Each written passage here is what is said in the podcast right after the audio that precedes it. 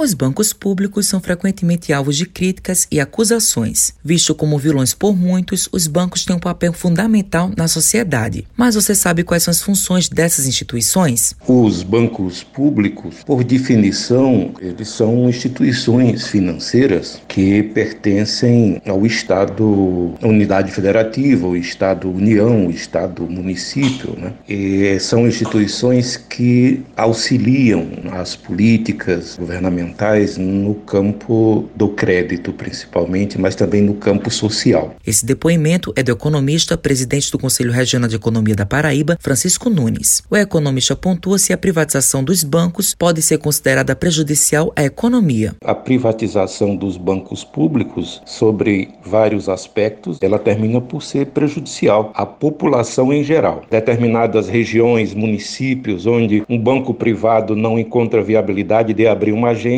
mas por uma necessidade de prestar o serviço social, nós temos o banco público cumprindo esse papel. De forma que são muitas as áreas de atuação que o banco público exerce e que não interessam aos bancos privados por não serem economicamente muito viável, né? não, não ter um, um retorno na dimensão do que os bancos privados esperam. O especialista explica qual a relação dos bancos com o mercado financeiro. Os bancos públicos eles têm uma atividade atividade de interação com o público, como tem os bancos comerciais. Eles são bancos públicos, mas são também comerciais. Essa forma de relacionamento com o mercado não há tanta diferença né, nessa interação. Matheus Silomar para a Rádio Tabajaro, uma emissora da EPC, empresa paraibana de comunicação.